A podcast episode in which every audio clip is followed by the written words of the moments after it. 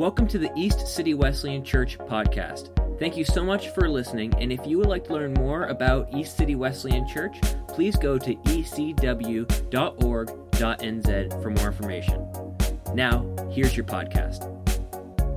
Good morning, church. Have any of you heard of the New Age movement? Yes? Well, one interesting thing about it is that even the New Agers don't quite agree on the definition of the New Age movement. But generally, the New Age's way of thinking or philosophy can be broken down into three major points. And I'll just go through them really quickly, and I'll come back to these points later, so bear with me, all right? Now, first, the New Ager desires control over their life.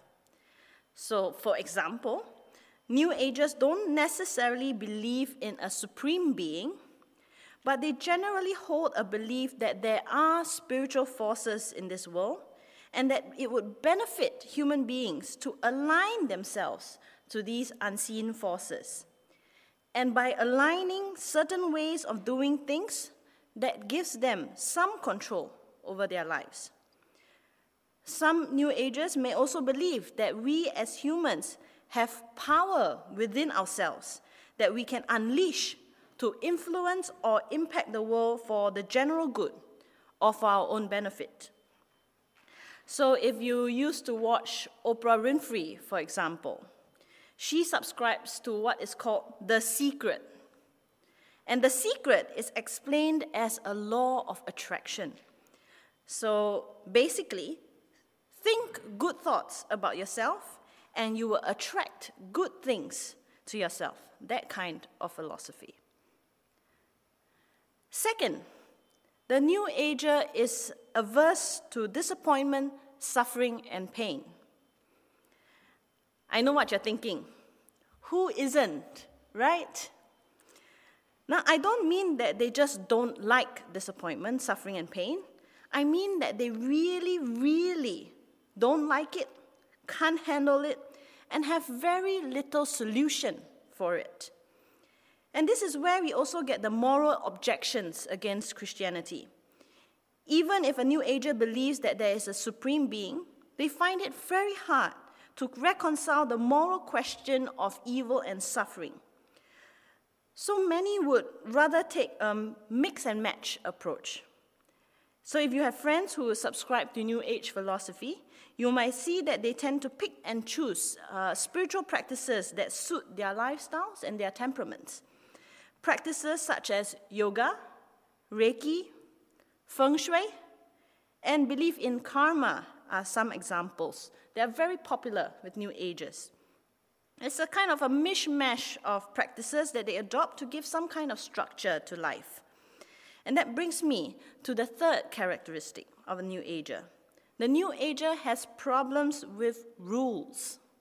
Problems with rules.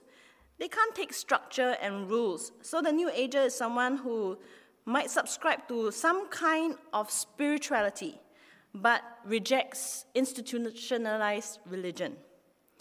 I'm sure you might have heard someone say, I'm spiritual, but I'm not religious.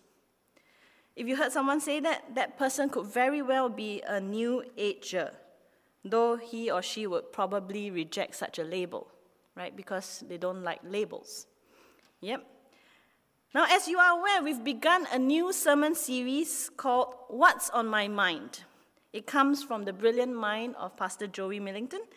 And it's brilliant because we pastors get to talk to you about what's really on our hearts and our minds for our church. Now, the topic of evangelism in respects to our church has been ruminating in my heart for quite some time now. And so today I want to talk to you about how we can reach our friends who are New Agers. Now, you may have noticed that these characteristics of New Agers fit almost anyone. Those who call themselves free thinkers or non religious, but who believe that there is a spiritual realm that's probably a New Ager. Even some Christians who may not be quite grounded in Scripture and uh, who treat God like Santa Claus or like a vending machine could be a new ager, right? One such characteristic is someone who goes to church in order that God will grant their wish or their request. So, kind of a tit for tat kind of thing. Not what we would call a real relationship with Jesus. Now, as I said, most people in New Zealand would probably fit the description of a new ager, and that's why I've chosen to speak to you today on reaching our new ager friends and relatives. And I want to look at a rather long Bible passage, and uh, thank you, Mark, for, for reading that for us. And I'll tell you my purpose here up front, right? No gimmicks. I want to challenge you, inspire you, and motivate you to rise to the occasion. I want you to be light bearers and gospel tellers of Jesus Christ, together with all our community of faith seated here. Is that okay? Yep. As we begin, will you join me in a word of prayer? Let's pray. Lord, we thank you for your word. We thank you for the opportunity to gather in this manner to listen to what you have to say to us today.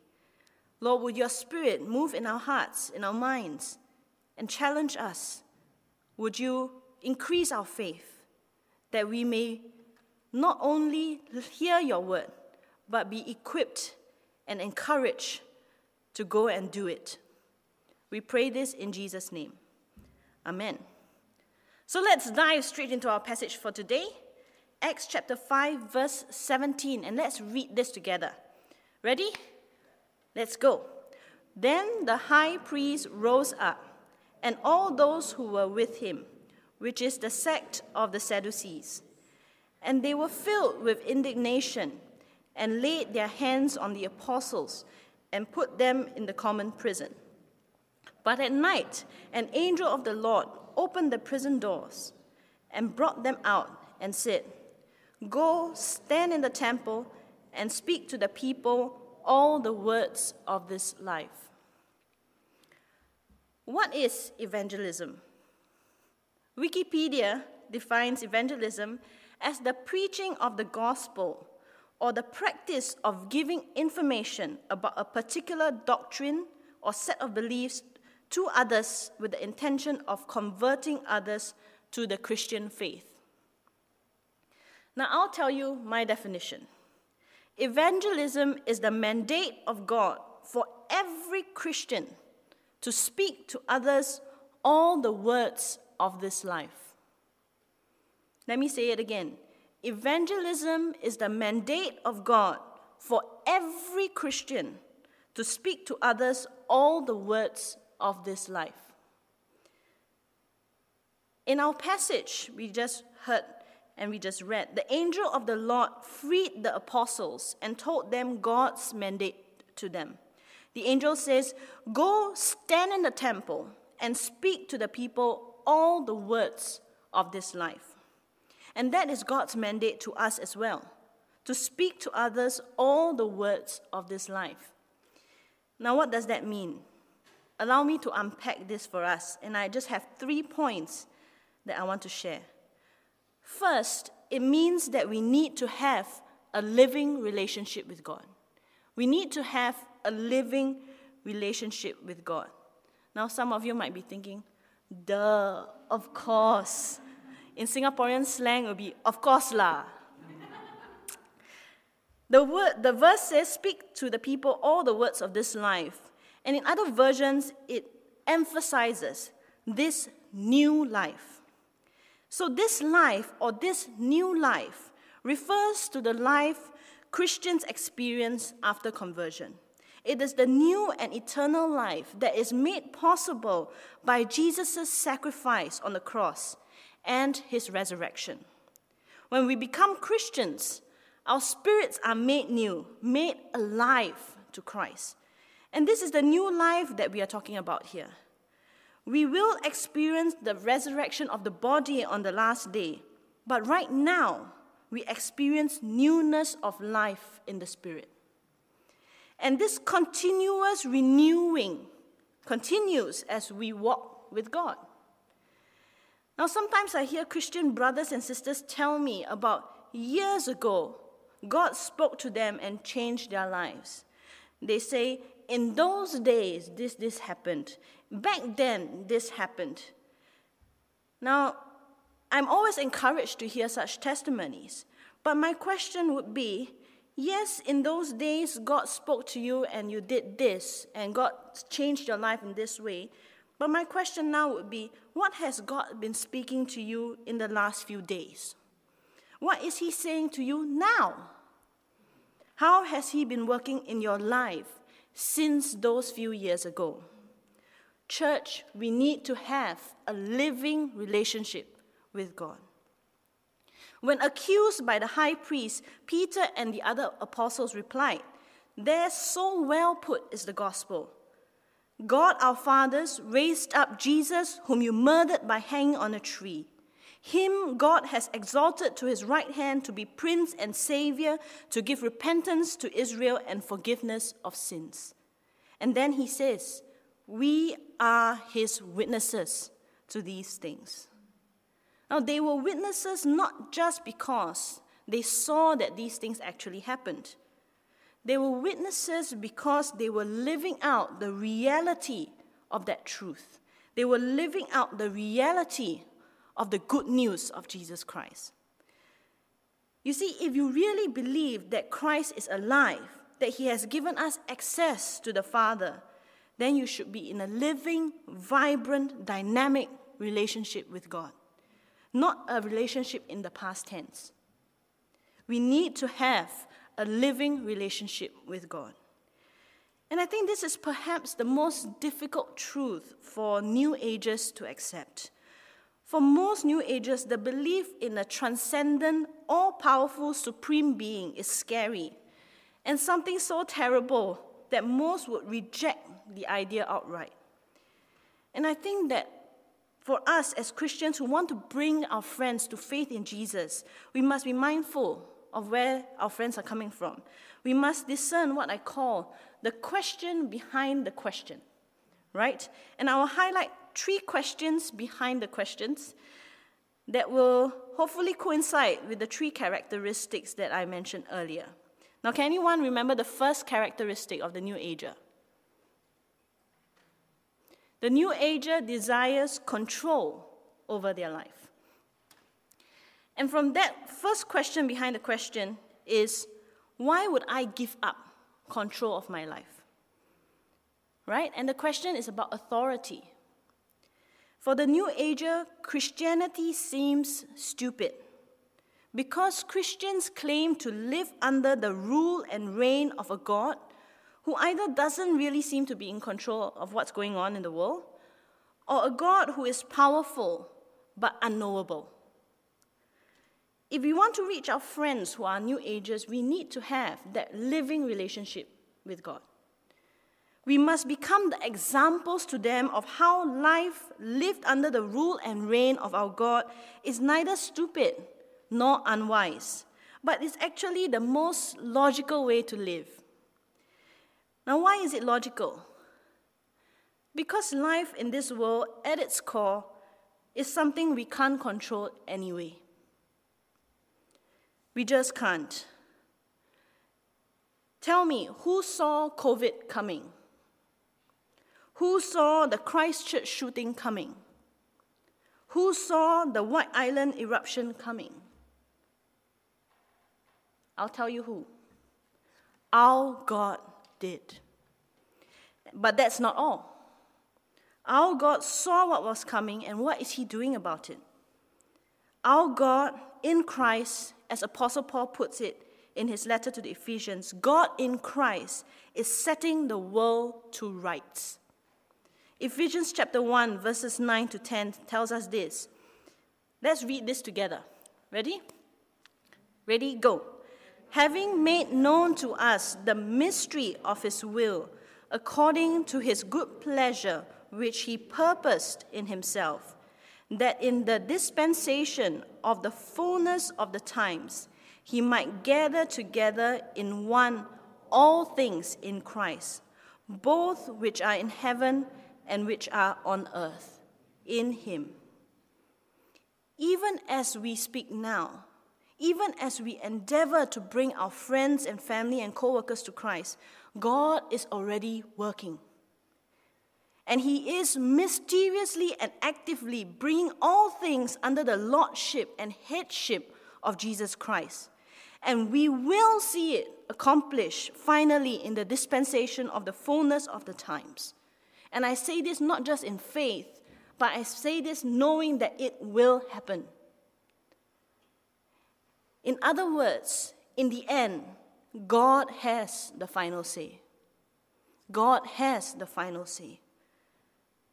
The God of our fathers, raised by Jesus, whom you murdered by hanging on the tree, him God has exalted to his right hand to be Prince and Savior, to give repentance to Israel and forgiveness of sins. When life took a drastic turn precisely due to people trying to take control, the world felt accursed and humanity welcomed death. And in that terrible loss, in all that chaos, God sent his Son to set things right by going to the cross. And he continues to set things right as Jesus sits at the right hand of God, watching, waiting, and calling all people to himself. His spirit continues to move among us and within us to accomplish his will on earth as it is in heaven. My friends, church, our God is neither powerless nor unknowable. How have we lived our lives so that this truth can be evident to our friends? That brings me to the second question behind the question that New Agers have. Recall that the second characteristic of New Age philosophy is that the New Ager is averse to disappointment, suffering, and pain. Now, why are they averse to disappointment, suffering, and pain? Well, simply because they don't have a solution for it. And the second question behind the question regards the question of evil. How can bad things happen to good people? And that leads to why does a good God allow bad things to happen to good people? I'm sure all of you would have heard this question either posed to you at some point, or you might have asked this question at some point as well. And what we can do to reach our New Age friends who have this question is that we need to be authentic with the people around us. We need to be authentic with the people around us. We need to speak the whole truth. The mandate that God has given us in our passage for today is to speak to others all the words of this life. And that means not just the triumphs and the joys, which obviously we are very good at telling, but also the struggles and the failures. All of it. And that's why I am a firm believer in home groups. You have no idea how integral home group ministry is to Christian discipleship and to evangelism. Home group is where you can be authentic about your struggles and your victories, which is virtually impossible if you meet in a big group, for example, on a Sunday like this. In a big group, by the time three people finish uh, updating on what's happening in their lives, their struggles, it's about time to pack up and go home. Isn't that so? And so what happens? The rest have to share really quickly, give a quick summary, and well, I speak for Asians when I say we'll just share the very shallow stuff that don't attract much attention. And so, home groups, in small groups, I would recommend no more than 12 in each group if I had my way. Pray together, seek the Lord together, go deep with the Lord together. And in doing so, you remind each other and help each other see God's hand in your lives. Together, you can help each other have a living relationship with a dynamic, awesome, and mighty God. And not only that, together with your small group, you can reach your non Christian friends. Right? Invite non Christian friends to home group sessions that are designed for visitors so your friends can see the authenticity of the friendships you share in church. I remember visiting a home group while I was interning at one of the mega churches in Singapore. After attending their worship services for a few months, I narrowed down the key vehicle for growth to their small group ministry. So I made a request to join a small group for a few weeks to just see what made their small group ministry so effective at bringing people into the faith and bringing people into small groups. And on my first visit, I knew the answer. Now, even with me there, a stranger to this small group, not only did they welcome me, they trusted me with their dirty laundry, so to speak. Well, as it turns out, one of the couples, a husband and a wife, took some time to thank the home group. The husband had an anger problem. During the week, he had an episode when he was so angry that he started shouting and trashing things in the house and threatening his wife. So the wife locked herself in their bedroom and called some of the small group members. And those who were able rushed down to their home. The men intervened physically, and the women went into the room to be with the wife. And when things cooled off, the group helped to clean up and they had a meal together. This is the level of transparency expected for their home group. They share their joys and victories and also their failures and disappointments, all in the hope of helping each other grow in faith. And that's why the most effective evangelism strategy, in my opinion, is not about going out to strangers or even big worship concerts, you know, in the time of Billy Graham. Those were the times, isn't it? I mean, I think some of you know what I mean. Maybe not the really young ones. Those may work for a while because people catch a quick glimpse of who God is and what Christianity is about. But the initial high and excitement doesn't last. It has to be followed up, right? And so, for me, the most effective evangelism strategy is for each of us to reach those around us. For each of us to reach those around us. They are the ones who can see how you live your life, how you deal with disappointment, pain, and suffering, and they will know if you are living what you preach. We need to be authentic with the people around us. And as a note also, when you share your testimony, when you share your faith, point them back to God. It's not about you or about me, it's about Him and what He has done in you and through you and for you. And that brings me to my last point. We need to speak. We need to speak it out. Because it is by hearing the word of God and hearing the testimony of how God has saved you and is continuing to work in your life that supernaturally becomes the substance of faith in the heart of a non Christian. And that substance, that faith, will become faith for salvation. Faith comes by hearing, and hearing by the word of God. And I think you are familiar with the passage in Romans 10. Let's read this together. Ready? Go. How then can they call on the one they have not believed in? And how can they believe in the one of whom they have not heard? And how can they hear without someone preaching to them? Church, we need to speak out what God is doing in our lives. And I want you to know the power of your testimony. In the book of Revelations, the scripture speaks about how war broke out in heaven the angels were fighting the dragon, also known as the devil or Satan, and Satan was defeated. He was cast out of heaven. But the story continues. Then there was a loud voice that proclaimed, Now salvation and strength and the kingdom of our God and the power of his Christ has, have come. For the accuser of our brethren, that is Satan, who accused them before our God day and night, has been cast down. And they overcame him by the blood of the Lamb that is the blood of Jesus, and by the word of their testimony. and they did not love their lives to death. Now, church, hear this. They overcame by the blood of the Lamb and by the word of their testimony. Let me ask you this Do you want to overcome Satan and the forces of evil in your life? I don't hear anything.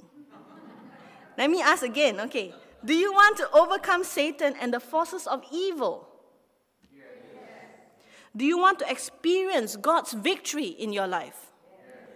Do you want to grow in your faith? Here is what scripture says They overcame by the blood of the Lamb and by the word of their testimony. That is the power of God working in your life. There was once I went to a friend's house for a casual housewarming. It was going to be just the three of us. My friend, the host, was going to cook pasta. And the other two of us guests, uh, we offered to bring something. And on the day of the housewarming, we were on WhatsApp chat. And I said I would bring ice cream for dessert.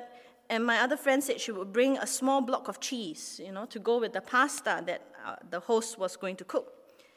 And the host replied, that she didn't have a cheese grater. So don't bring cheese, you know? Now, guess what happened in the end? no, what happened in the end was my friend brought a cheese grater and no cheese. now, that's one way to see how the gospel and our testimony comes together, right? The gospel is the cheese, and our testimony is the cheese grater. The cheese grater breaks the cheese down into smaller portions so that they, it can be eaten, enjoyed, and digested. Of course, those who really, really ch- love cheese might not need the cheese grater at all. But you know, without it, we are left with big chunks of cheese that will be difficult to eat. Now, our testimony is like that cheese grater, right? Our testimony makes it easier for our non Christian friends to understand the gospel. But our testimony is not the main point. The gospel is the main point. The gospel is the real substance. We need to speak out our testimonies of faith so that our friends can hear the gospel through them. I pray you remember this every time you put cheese on your pasta. Of course, if we have any Italians here, they'll be like, mm. all right. Evangelism is the mandate of God for every Christian to speak to others all the words of this life. Now, let me be clear. The angel who freed the apostles and delivered God's mandate to them could have easily carried out the mandate himself. God could, if he wished to, he could send angel after angel to do the work of evangelism. He can command the rocks to cry out. He can make donkeys speak the gospel of Christ. But God has not done that. Instead, He has chosen to give this mandate to us. And get this God knows what He is doing. He knows that not everyone is excited to carry out this mandate. He knows that many of us will be fearful and allow anxiety to prevent us from sharing our faith. He knows that most of us are very busy people. And yet, he has stuck by his choice. All through human history, God has stuck by his choice. And because he has stuck by his choice, what we do or do not do in this regard bears great significance for eternity. You are called to speak to others all the words of this life speak about how God has sent his Son to save you, and in doing so has made you a child of the Almighty God. Tell them about the God who is so powerful and able to accomplish all that he wills to do, and yet humbled himself to death on a cross. Speak to them about his great love for the world and his desire that all should be saved. Share with them about how he continues to speak to you through his Spirit and His Word and gives you peace and joy in your life. Speak to them all the words of this life. Now, I know that people out there in a secularized society, such as New Zealand, probably don't think that Christianity is cool, right? Cool is going to a club, drinking, smoking, and having a grunched up, disheveled, out of bed look. Christianity, not cool. So many rules and restrictions. Now, recall the third characteristic of the New Ager is that the New Ager has problems with rules. And that's why the New Ager picks and chooses which spiritual practices to follow. The question behind the question has to do with organized religion. What are the do's and don'ts? And so I have had this question posted to me before. Why can't I have Jesus but not the church? Interesting question, isn't it? Now, Christianity is about a relationship with God the Father, Jesus the Son, and the Holy Spirit. But it's also about the community of faith helping us to grow in that relationship. The do's and don'ts are there to aid in building that relationship with God. And the community of faith helps us understand the rules, the beauty behind the rules, and gives us support and encouragement in the effort to grow in our love for God. Does that make sense? Now, today, let me testify to you I have no regrets living the kind of life others would call not cool. All right? As you can see, I just generally not very well dressed and not very cool, you know? Like I was gonna wear cooler shoes today, but then I'm like, I'm gonna be standing for the next few hours. I'm like, okay, never mind. well, I have no regrets, you know, not being in the in crowd. And why? Because those things don't, to use Marie Kondo's words, spark joy. They just don't. Not anymore. God does. Jesus does. The Holy Spirit working in my life does. The Lord is the one who gives me the peace and the joy and the satisfaction in life that I've been looking for. When I get a day to myself, I love just going to a cafe, reading a Christian book, and have a good cup of coffee. Just me and the Lord, having some time to ourselves. I must admit, nowadays Robbie is kind of the third wheel, third wheel, you know. Um, but the best thing that anyone can experience in this life is a relationship with God. And I'm not the only one who can testify to that. Isn't that true? So imagine if we as a community loudly and daringly testify of Jesus, imagine how far that would go in helping our friends come to Christ. Bottom line, if you experience God, you need to share your faith. You need to be involved in the work of evangelism. Now I'm getting carried away. In our passage today, we see that Gamaliel cautioned the Pharisees. Gamaliel was a very well respected teacher of the law. He's like the Pharisee of the Pharisees. All right? There's even speculation that he was the teacher of Saul of Tarsus, who later became Apostle Paul. And he tells the teachers of the law, For if this plan or this work of men is the work of men, it will come to nothing. But if it is of God, you cannot overthrow it lest you even be found to fight against God. If this plan is of God, you cannot overthrow it. Now, what is this plan? In the context of Acts chapter 5, this plan refers to the movement and expansion of Christianity.